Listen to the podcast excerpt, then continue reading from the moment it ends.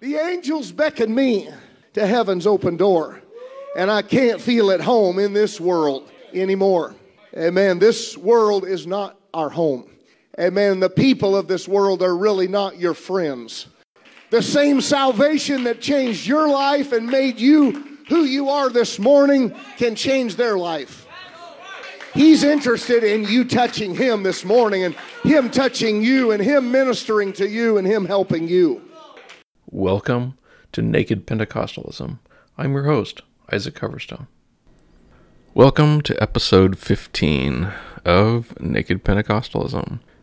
In this particular episode, we're going to focus on a very important topic to the whole doctrine and denomination of Pentecost. And this is a topic that was raised in a survey that was launched in the ex Pentecostal Facebook group. And basically, the majority of people were interested in this topic, which I think is totally valid. It's a very important uh, part of the culture, it's a part of the the overall I guess you might say the the program of a typical service.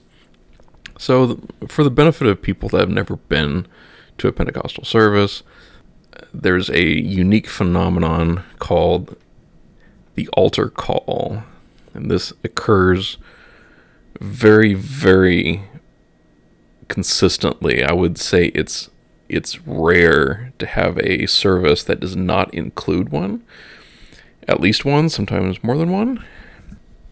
This is not. Uh, I think. I think there's a handful of other denominations that also follow this, but it's more emphasized in Pentecost. I think uh, compared to others. What is happening is after the sermon, there's a heavy emphasis on uh, reacting to the sermon. So, in other words, there's a lot of um, peer pressure to step out of your pew and move forward towards the pulpit, towards the uh, platform of the church or the, the front part of the church. It, it creates this very intense element of, of psychological pressure. Like everyone else is doing it, just step out and, and join the crowd. There's usually well, I would say almost 100% of the time, there's going to be emotional music being played. Um, without exception, it's, it's almost going to be this slow, uh, emotional piano piece with sometimes vocal accompaniment, but more typically it's just a piano piece. And so, you know, the, the preacher's going to whip everyone into this emotional frenzy, and then they, they they either play on this sorrow and this need for everyone to kind of move in and and be crying and weeping and everything else, or there's going to be this great fervor, you know, and everyone's coming forward in this, in this hysteria of some type, and it's hard to describe adequately if you're not there because so much of this effect so much of this element is is driven by emotion and it relies on the music being played and relies on all these different factors. So a lot of people aren't aware of where that where that uh, practice came from and it's kind of interesting how Christians in general and Pentecostals in particular tend to just kind of steal whatever methods work best from wherever they can find it. So it you know they're they're going to use practices and, and things that are not necessarily native to their doctrine, to their religion. It's just this kind of conglomeration of whatever whatever is uh, effective. So the the altar call, this concept of of everyone, you know, bow your heads and close your eyes, everyone step forward. Uh, this became popularized in some ways by uh, like Billy Graham and the giant crusades that he would launch and huge crowds of people and and they're all stepping forward and doing whatever. But in reality, it actually goes back even further than that. In, in, in again, to reinforce the point, this is not a scriptural practice. This and and rejected this practice and condemned the practice when it first began. Mostly did so because it was not specified in the New Testament. This is something that someone just said, "Hey, this we're going to try this. This works great," and they started this, you know, on their own essentially, and it, it's it's it's the result of the new religious practices that came around in mid 1800s. The individual that's mostly credited with creating this this phenomenon is called his name was uh, Charles Finney. Now, Finney grew up in uh, New York City area, New York upstate, I think. He was originally, if I remember correctly, um, a Baptist. I want to say he was he was raised Baptist, but I could get that wrong. Finney was credited with this a couple different a couple different techniques, you might say, in terms of things that we we associate with Pentecost, but was actually came from this uh, Charles Finney. He would call people out by name and say, you know, and, and basically ridicule them and call out their misdeeds, so to speak. You know, and and he came up with the concept of what they called the anxious seat. So someone who's thinking about becoming a Christian would step forward and they would sit in this chair and people would pray for them and of course, you know, this creates incredible pressure on that individual. Um, he pushed the idea that women would pray out loud in public meetings. This was actually not a common practice until he came around. Um, you know, in modern Pentecost, we're very used to this concept of you have a large group of people and there's men and women, they're all praying. Well, that didn't used to be the case. And um, probably some of that stems from the New Testament passage about women primarily being silent in, uh, in, in church services. But yeah, for a long, long time, that was not common. But Charles Finney started that process. And so, on top of all this, um, then he would he would also start this altar call practice.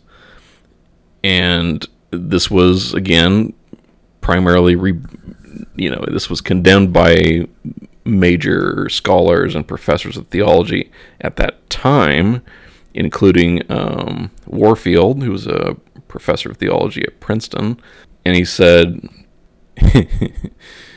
essentially, God could be eliminated from Finney's theology without really changing its character, which is really describing the modern Pentecostal church in a lot of ways. Like, so much of the practices are about the sermon and the music and the emotional manipulation, and it's not necessarily about theology necessarily. It's just we're just doing all these emotionally manipulative practices.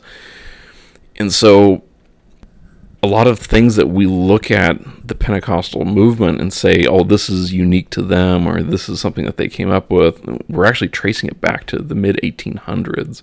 And these ideas just kind of stuck around for a long time until eventually um, they, they've progressed into today.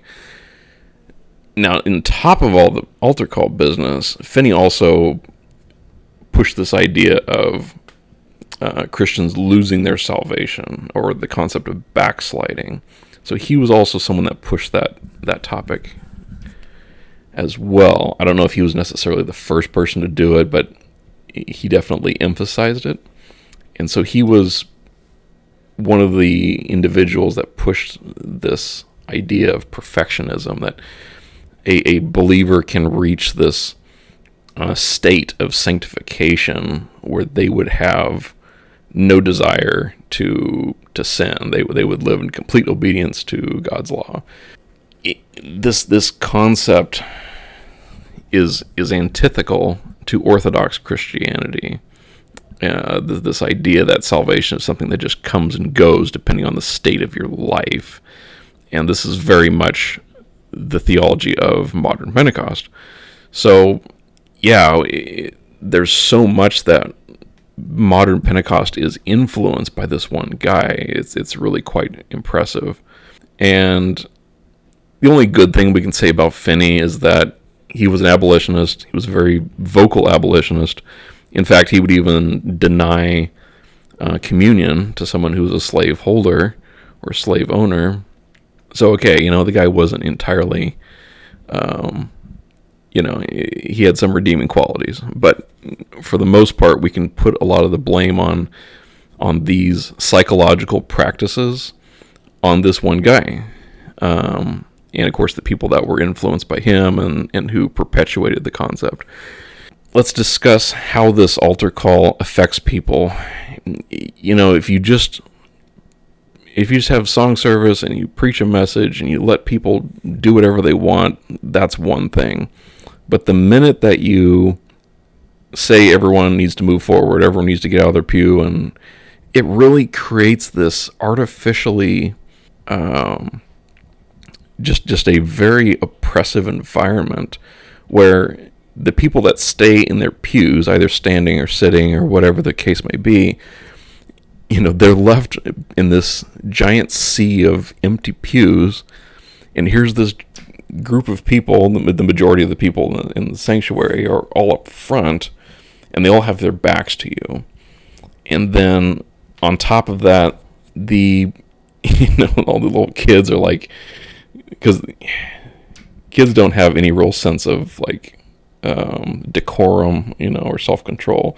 So they're all going to be turning around, looking back. Oh, mommy, look at there's the the visitors in the back, and he's he's just sitting there and he's not doing anything. And what's wrong with him? And, and yeah, it, there's just like this enormous peer pressure that you need to get up and move forward, and and that's intentional, right? Like this was the whole the point of what Charles Finney was doing was we're going to create this environment where we really pressure people to make that step to get up, move forward, um, make some profession of faith, and that's how people are essentially guilt tripped into into joining the altar call, stepping forward.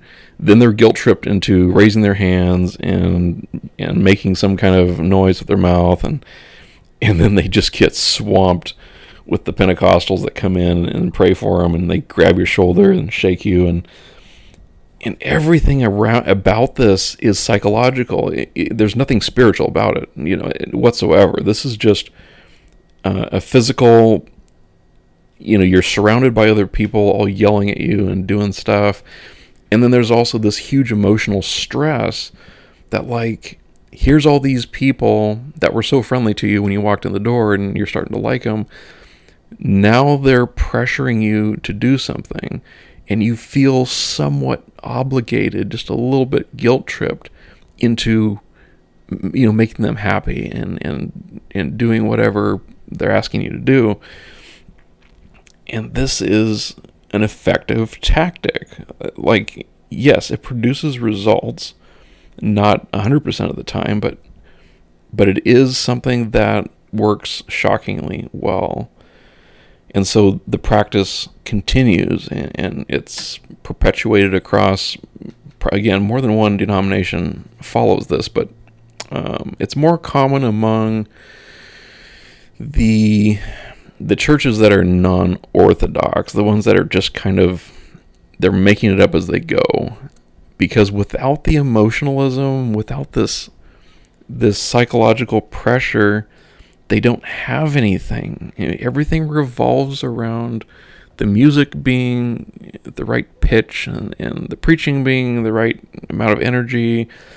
Everything comes down to how much can we manipulate a person's mental state. And that is why the altar call is so essential in Pentecost because they don't have any other support, any other system that's going to um, be valid, I guess I would say.